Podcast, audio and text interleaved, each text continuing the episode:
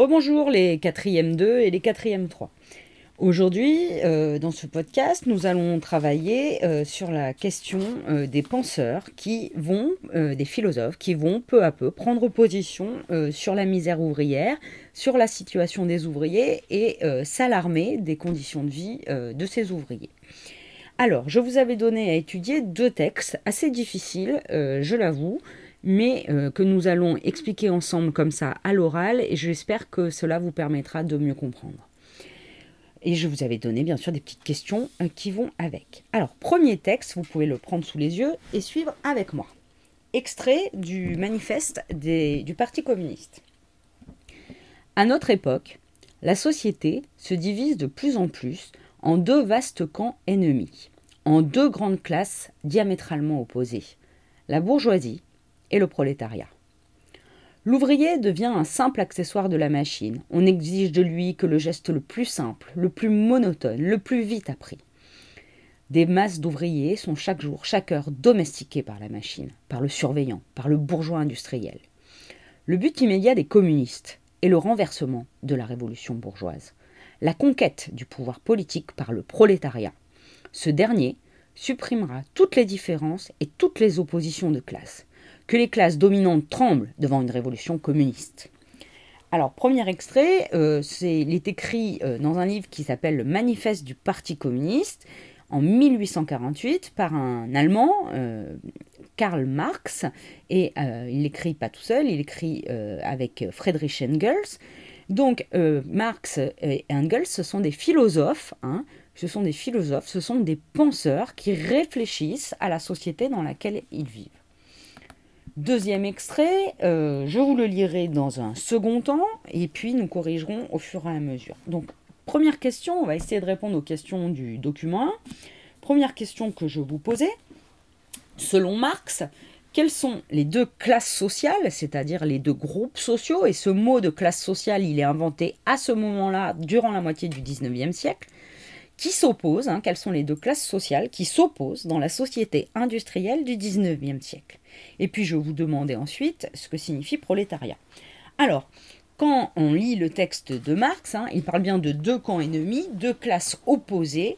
Première réponse, bien sûr, il y a la bourgeoisie, et en face de lui, contre elle, le, ou en tout cas de manière opposée, le prolétariat.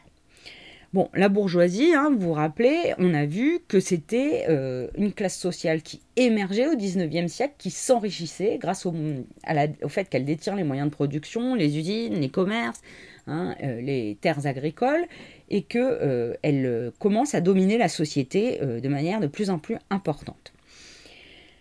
Le prolétariat, je vous posais la question de sa définition. Eh bien, qu'est-ce que c'est que le prolétariat ? En gros, ce sont les ouvriers, ce sont les ouvriers agricoles qui travaillent dans les campagnes.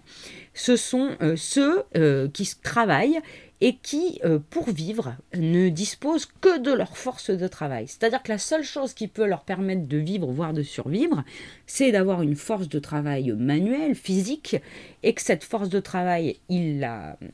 ils l'utilisent pour gagner un salaire, hein, et que c'est la seule chose dont ils disposent pour euh, vivre.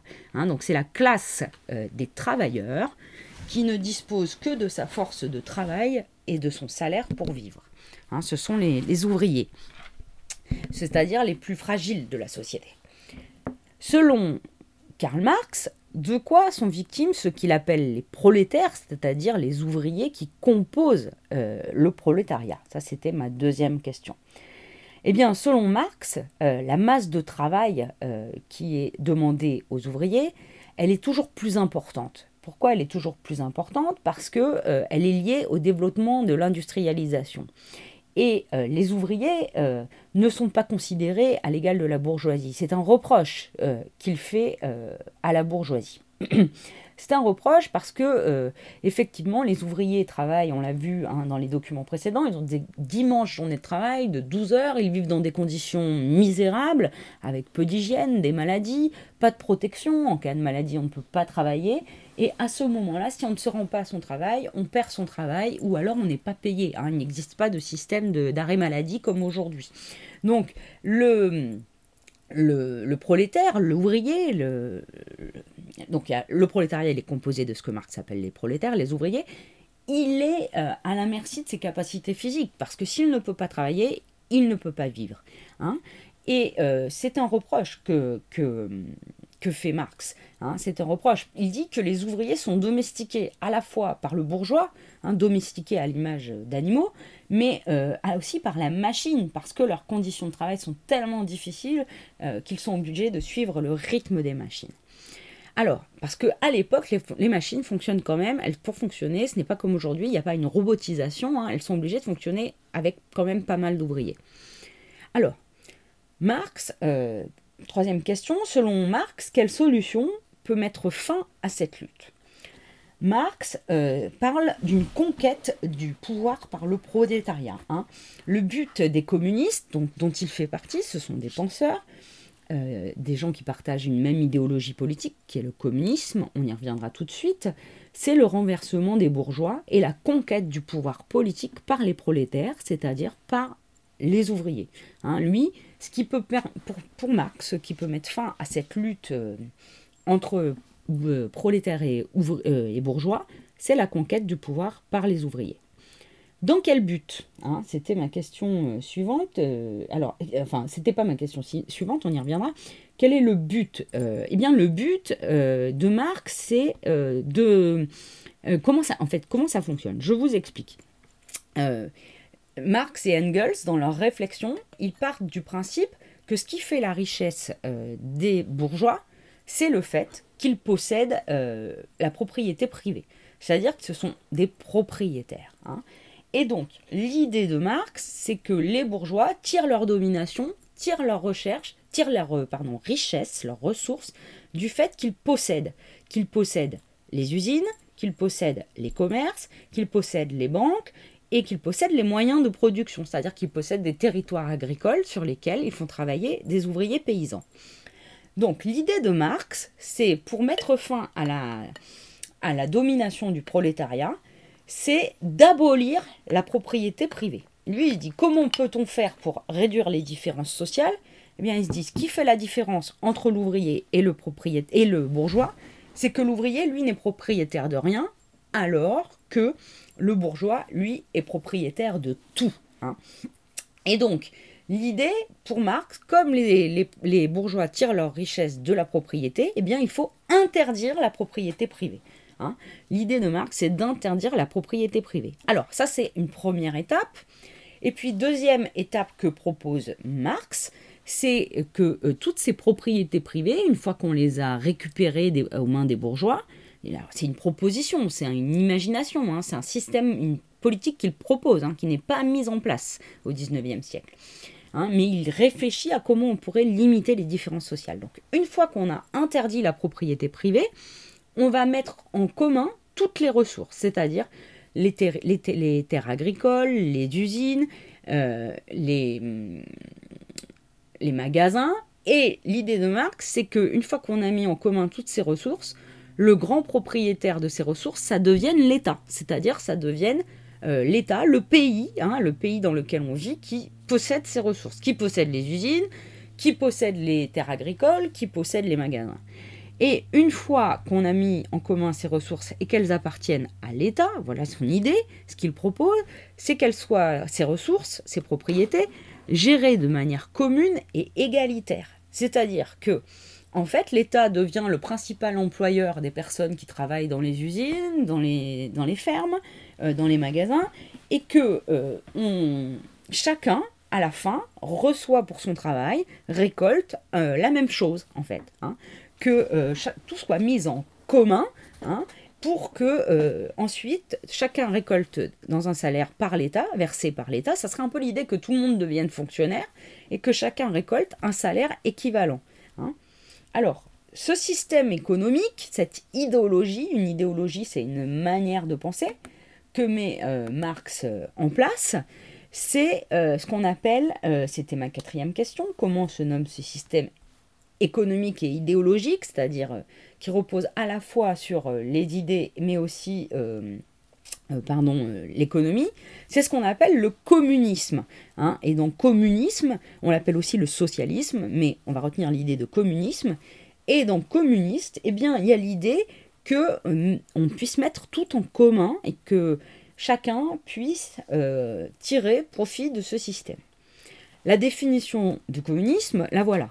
C'est un système, une idéologie, une manière de penser, souhaitant créer une société d'hommes libres et égaux, et c'est l'égalité qui intéresse principalement les communistes, souhaitant créer une société d'hommes libres et égaux, sans classe sociale,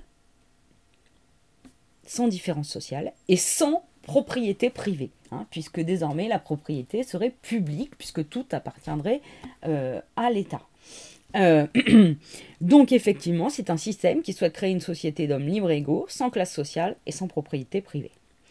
Alors, ça c'est une proposition que fait Marx hein, avec Engels dans le manifeste du Parti communiste. Ils vont créer un parti hein, qui, qui souhaite euh, développer ses idées et euh, essayer de les mettre en place, mais elles ne seront pas mises en place en France, en tout cas au dix-neuvième siècle. N'empêche que ce ma- manifeste du Parti communiste, il va être lu par un grand nombre de, pa- de personnes, et c'est grand, il y a pas mal de personnes qui vont trouver cette idée intéressante.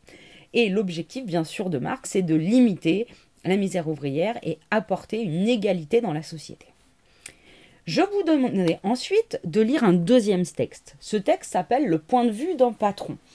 Alors, vous allez voir que ce patron euh, ne, pose, ne propose pas du tout, du tout, du tout la même chose. Je vous lis le document deux, « Le point de vue d'un patron ». Un patron, Henri Schneider, s'exprime sur le temps de travail et la réglementation de l'État. Que pensez-vous de la journée de, l'in... de la journée... Ah, oh, excusez-moi. Excusez-moi. Je... J'ai une erreur sur mon texte. Alors, euh, je vous reprends immédiatement. Donc, me revoilà. Effectivement, il y a une erreur dans le texte, que vous avez... et vous avez d'ailleurs la même. Euh, la première question que pose euh, euh, l'intervieweur à, Eugène... à Henri Schneider, pardon, c'est « Que pensez-vous de l'intervention de l'État ?» Donc, je reprends ma lecture. Le point de vue d'un patron. Un patron, Henri Schneider, s'exprime sur le temps de travail et la réglementation de l'État. Que pensez-vous de l'intervention de l'État ? Oh, elle est très mauvaise, très mauvaise. Je n'admets pas de préfets, qui sont des représentants de l'État, dans les grèves. C'est comme la réglementation du travail des femmes et des enfants. Que pensez-vous de la journée de huit heures ? Oh, je veux bien, dit M. Schneider, affectant un grand désintéressement. Si tout le monde est d'accord, je serai le premier à en profiter, car je travaille moi-même souvent plus de dix heures par jour. Seulement, les salaires diminueront ou le prix des produits augmentera. Un ouvrier bien portant peut très bien faire ses dix heures par jour, et on doit le laisser libre de travailler davantage si cela lui fait plaisir. La réglementation du travail des femmes et des enfants met des entraves, c'est-à-dire des gênes, inutiles et nuisibles surtout aux intéressés qu'on veut défendre. On décourage les patrons de les employer. Jules Huret, enquête sur la question sociale en Europe, dix-huit cent quatre-vingt-dix-sept. En fait, Jules Huret, c'est un journaliste du Figaro qui vit au dix-neuvième siècle et il va aller enquêter dans la ville du Creusot, euh, dans l'est de la France, où il interroge euh, Henri Schneider, fils du fondateur de l'entreprise Schneider, qui la dirige entre dix-huit cent soixante-quinze et dix-huit cent quatre-vingt-dix-huit.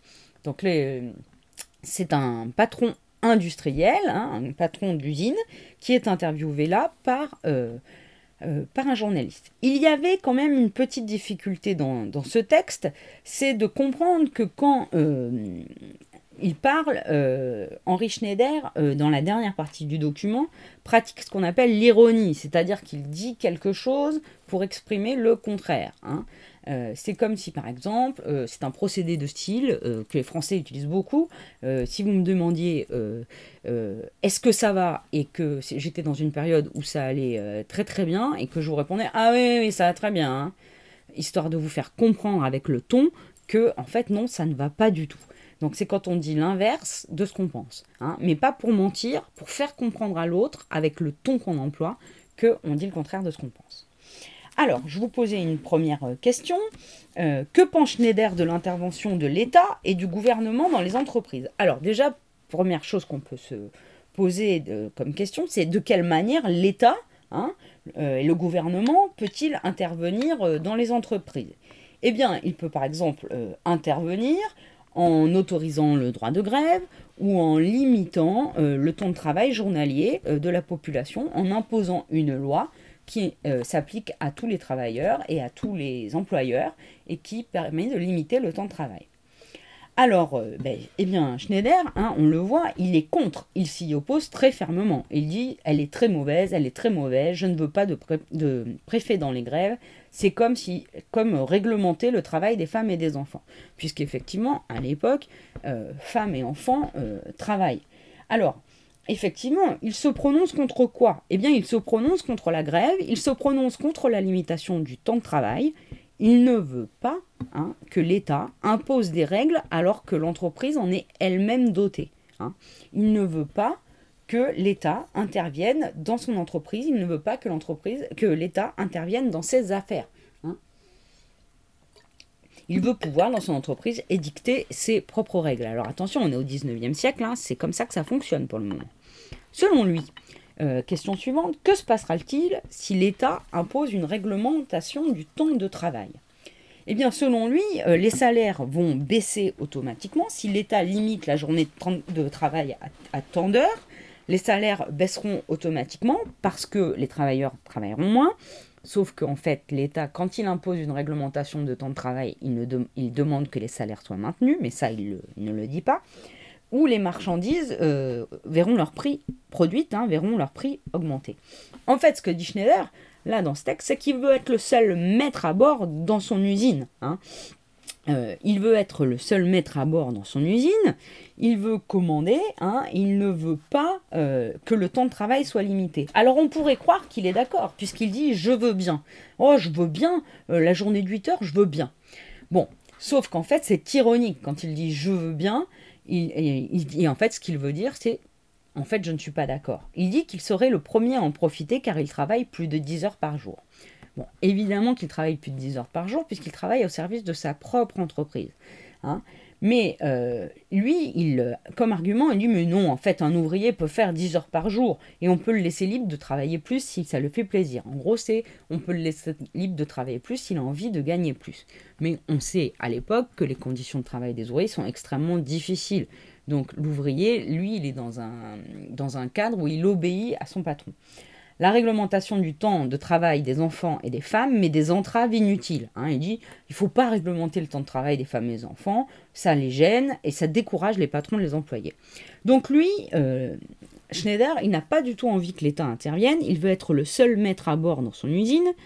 Et euh, en fait, euh, il appartient à un courant idéologique, à une manière de penser, euh, qui est un système économique, idéologique, une manière de penser qui apparaît au dix-neuvième siècle, à peu près au même moment que euh, le communisme, et, et qui est son opposé. Hein. Le but de ce système, euh, c'est, ce qu'on a, euh, c'est la recherche du profit, c'est-à-dire faire en sorte qu'on crée toujours plus, afin de pouvoir, qu'on produise toujours plus, afin de pouvoir s'enrichir. Ce système économique qui s'oppose diamétralement au communisme et qui est, euh, que défend Eugène Schneider, euh, pardon, Henri Schneider dans, cette, euh, dans ce texte, c'est le système qu'on appelle le système capitalisme. Qu'est-ce que ça veut dire ? Eh bien, c'est un système économique, une idéologie, une manière de penser, dans lequel, euh, qui est basé sur la propriété privée, c'est-à-dire que le fait que certains, en l'occurrence les bourgeois, hein, détiennent les moyens de production, détiennent les usines, détiennent euh, euh, les territoires agricoles, détiennent euh, les commerces, que cette propriété privée leur permet de s'enrichir, parce que effectivement l'objectif d'une entreprise c'est de rechercher le profit, c'est-à-dire de s'enrichir, et c'est aussi l'idée que dans ce système, le fait que euh, les entreprises se fassent concurrence, c'est-à-dire que par exemple plusieurs entreprises euh, produisent la même chose et essayent de le vendre euh, aux mêmes clients, hein, donc se fassent concurrence, essayent de, de gagner des marchés, eh bien, euh, ça stimule l'économie et euh, en fait, euh, ça permet d'avoir une économie dynamique. Hein. Donc, c'est le capitalisme que défend euh, Eugène, euh, Henri Schneider, excusez-moi, Eugène Schneider, son père, et le système économique dans lequel la recherche du profit, la propriété privée et la concurrence sont les moteurs. Hein. Effectivement, c'est diamétralement opposé au communisme, puisque les communistes, eux, veulent abolir la propriété privée et tout faire passer sous le contrôle de l'État. Alors que les capitalistes, eux, fondent leur, le, le système sur la propriété privée et la concurrence, qui va créer, non, selon eux, de nouvelles richesses euh, par la recherche du profit. Voilà, je sais que c'est assez compliqué, c'est deux documents à étudier, j'imagine que vous l'avez fait sérieusement, je compte sur vous euh, pour l'avoir fait. Euh, N'hésitez pas à me poser des questions, à bien écouter euh, la correction euh, et euh, n'hésitez pas à m'envoyer des questions euh, via Pronote euh, si vous avez euh, encore euh, des soucis. Je pourrais refaire un podcast qui affine certaines idées si vous en avez besoin. Je, à l'issue de ce podcast, je vous distribuerai euh, un nouveau travail à faire. Euh, je vous souhaite bon courage, prenez soin de vous, je pense bien à vous. Allez, au revoir.